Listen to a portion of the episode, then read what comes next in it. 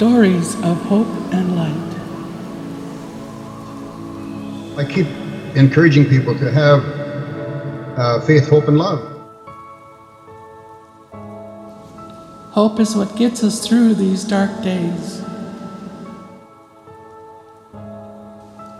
Say go, scan and go. I'm Ginny Doctor. Welcome to the final episode of Stories of Hope and Light. This week, producer Lisa Barry talks with the Reverend Norman Meade. Norman is a non stipendiary Indigenous minister in Manitoba. Father Norm brings hope and light to many in his chosen life of service. Hi, Norman. Welcome to Sacred Teachings. I know that you work as a non stipendiary minister, and um, I just want to ask you what does that mean for people that don't know what that means? Well, you know, um, good question. A lot of people don't understand what uh, stipend really means. Well, I take it as stipend meaning just we help you or a way of helping out uh, with some resources to uh, allow you to keep uh, doing the services that you do. Uh, that, that'd be funerals, uh, visiting church, um, uh, visits to hospitals, and of ministry that we that we do as on stipend services so you do not receive any stipend for what you do. What motivates you to continue this ministry? Long ago, when I was a, child growing up in Manigotagan, where I grew up as a an indigenous uh, boy, a Métis, but I didn't know what Métis was back then. I was always had an urge, an interest to serve people in some way. I wanted to be a servant. Later in my life, I became a, a civil servant for 26 years in the government and I got paid for my work. And so, but I, I wanted to keep serving uh, in whatever it was that I, my heart was drawing me to, whatever my calling was, you might say. Um, and that's going back to when I was a, a, a young boy. Uh, and that seemed to me it was to go and help people in bringing some kind of a ministry uh, to uh, people. It uh, took me into weekends and sometimes evenings and sometimes hospital visits and before COVID, of course, and all this, it, it was, uh, it's something that's rooted in my heart, I, I guess I would, where it really it stems from. So what what keeps you going now, especially in the COVID times? It, it's so challenging across the board. Are you able to keep working in any kind of ministry capacity? Well, um, I, am an elder. Uh, I, I, work uh, as an elder at the University of Manitoba part time, and it overlaps uh, with doing my my work as a as a minister, uh, as a pastor. Uh, there, some of the overlap doesn't always overlap like in a good way. Some of it, uh, if you're an elder, they ask if you, um, you know, how can you do both? Uh, what's the difference between the two? Well, I say there is really um, very little difference between the two. Um, like we have church elders we talk about in scriptures. Uh, I, as an elder at the University of Manitoba, part time, I do very similar work with the university and what I do there uh, in helping students and staff uh, with spiritual things. And uh, and uh, I, it's a service that I enjoy doing, and I, I just I just keep keep doing it. And uh, you know, we have COVID, of course, but I, I haven't been going to work at the university uh, like I've been doing my work from home, uh, the same as everyone else. Uh, uh, you know, in Zoom meetings and uh, in the technical in the technical way, like we're doing here. But uh, yeah, it it keeps me going, keeps my mind active, keeps keeps me active, and it keeps I keep providing a service that I think is needed in our in our community, especially in the indigenous community and uh, that's where I, I do most of my ministry, but not all of it. I also work with other groups of people too. I know that for a lot of Indigenous people, the church represents something very negative, especially around residential schools. Is there any kind of pushback that you ever experienced saying, if you're part of that, we, we don't want to hear from you? Or, you know what I mean? Mm-hmm. Like, do you ever get any negativity around the church aspect? Yeah, all the time. Uh, I work with a lot of um, traditional people that are not church people. Like they they work they they serve in, the, in, in a traditional way. They're they they run sweats and uh, you know lodges, uh, traditional uh, lodges, and and so on. And I work with them because I sit in the same circles with them often.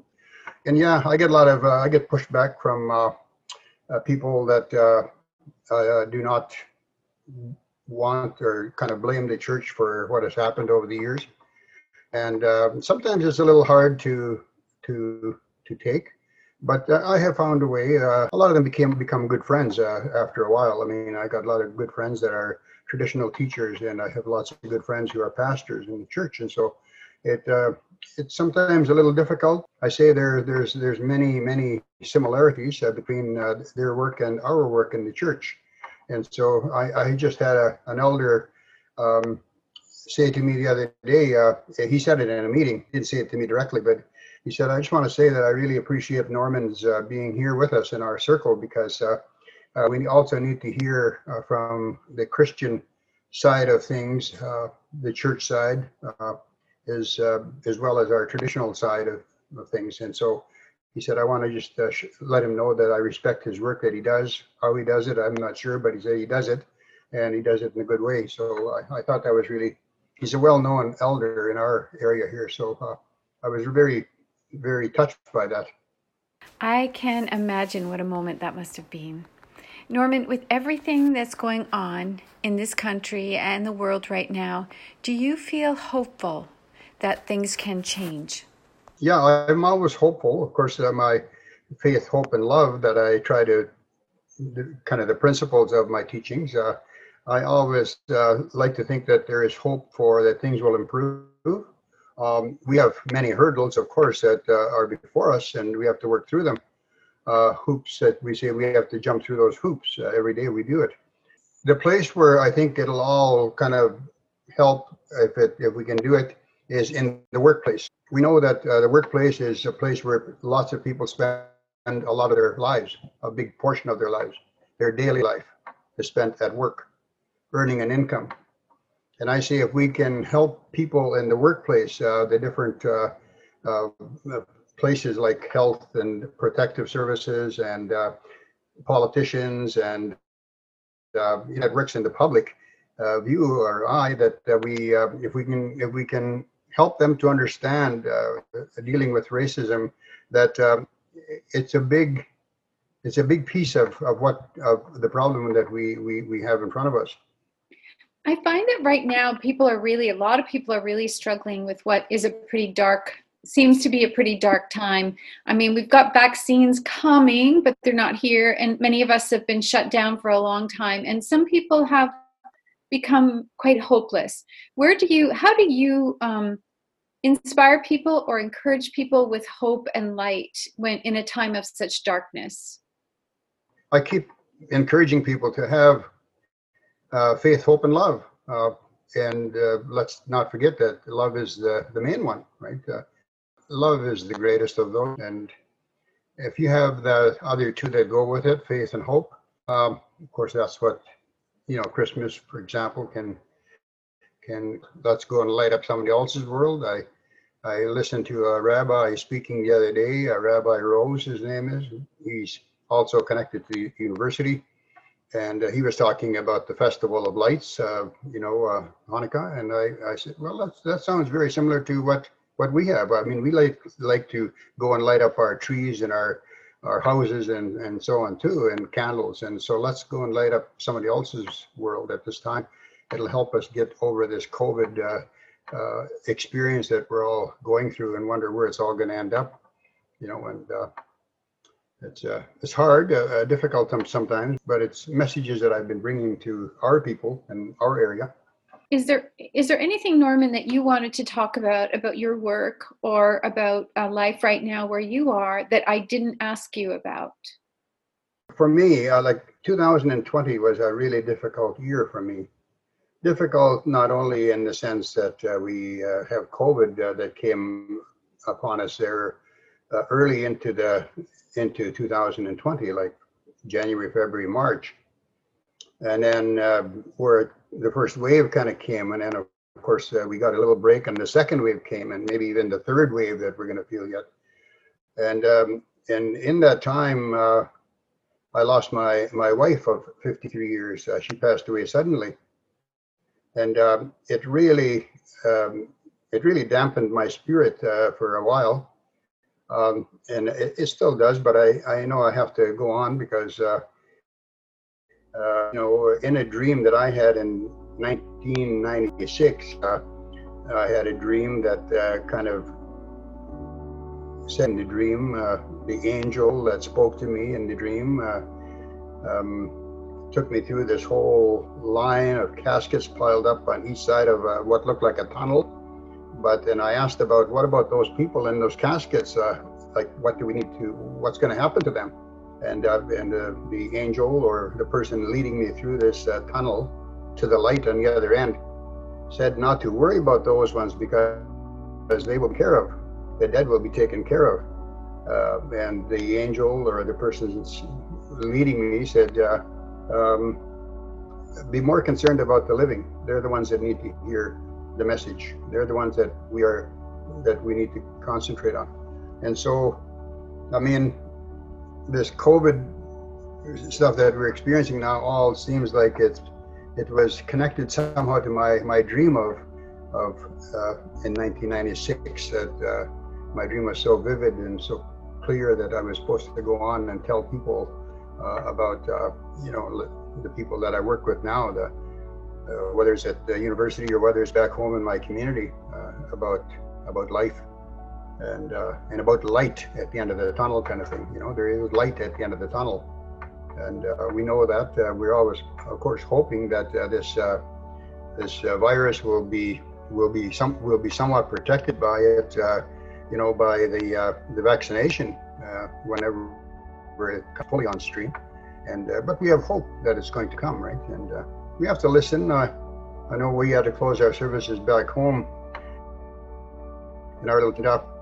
When I was asked what we were going to do, I mean, it's a small group, but I said, well, we have to listen to the authorities. I mean, when they speak uh, in the scriptures, it talks about listening to those that govern it talks about listening to the, you know, the, the people that are that are in healthcare, uh, nurses, doctors, scientists, and so on, and we have to listen to them, and uh, we have to follow what the, the advice that they're giving us, and uh, and keep praying and, and keep having strong faith that this is eventually gonna gonna go away. Uh, I also remind them that uh, you know, as Indigenous people, uh, you know, we came through some. Um, uh, some, some other viruses, uh, some other uh, pandemics that were as strong or or stronger than than what we're going through today. And uh, you know, when we think of uh, some of those, they went they went by, and we found vaccinations for them, some of them, and and and, and we, we have to have hope and, and of course faith. Thank you so much, Norman, and I'm so sorry for your loss. Um, it must have been a very, very, very tough year for you. Yeah, it was. Here's my wife. Uh, I'll put her up here for you to, to meet her. This was my wife for 53 and a half years, and uh, suddenly she's uh, she's she's gone just in a, a, day. She's a beautiful woman. Yeah, she was a beautiful woman and a strong woman, and uh, she was uh, the youngest of uh, 18 children in her family. Uh, she was the chief's uh, daughter. Uh, her dad was chief for 40 years on the reserve back home, and uh, she was a uh, she was a wonderful woman that helped many people. And when I keep her close to my heart in that picture, I uh, touches me on the shoulder every once in a while and says, "Keep doing, keep doing what you're doing. that's what I want you to do, and that's why I keep doing it." Thank you, Norman, and God bless you. Now, we have Father Norman, Lisa, for sharing your story of hope and light. It is so important to hear good things in this time of pandemic when all seems so dark and gloomy. And we are so blessed to have many who serve our remote communities with love, hope, and faith, but with little or no cash payment. It is part of our tradition as Indigenous people our spiritual leaders were not paid in cash. Their spiritual leadership is a gift from the Creator, and gifts need to be freely shared with all. However, what I have seen as an expression of appreciation is the giving of moose caribou, fish, berries, and other traditional foods of the land. In my tradition, it is customary to give tobacco and cloth to the spiritual speaker.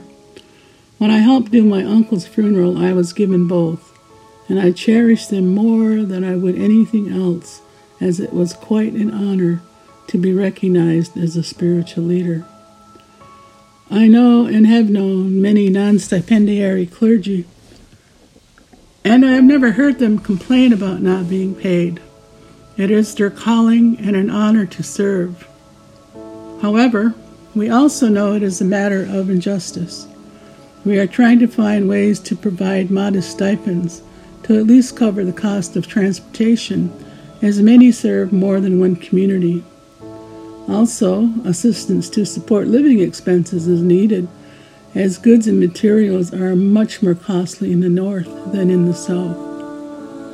One of my traditional teachings is we have to take care of each other. The care we give comes back to us when we need care. But it's not the reason we give, it's more about Gunalunkwa or living in the love that surrounds us and is in us. Sounds like a simple thing, but it's an action that brings hope and light, especially in this pandemic. When I lived in Alaska, someone brought me a box or basket of goodies every holiday. I never knew who it was. It was their way of thanking me, and they did not need thanks. One Easter, my hard boiled eggs froze before I discovered the basket. When I think of non stipendiary clergy I have known, both past and present, I see and feel love. I hear their wisdom, teachings, and stories of living on the land. The values of living a good life help them make it through many adversities. Strong people and a strong land given to them by the Creator. We are taught and as Father Norman said, that love is the most important. It is love that brings us hope and light. Tonight we will be able to see the Christmas star, or the aligning of Jupiter and Saturn.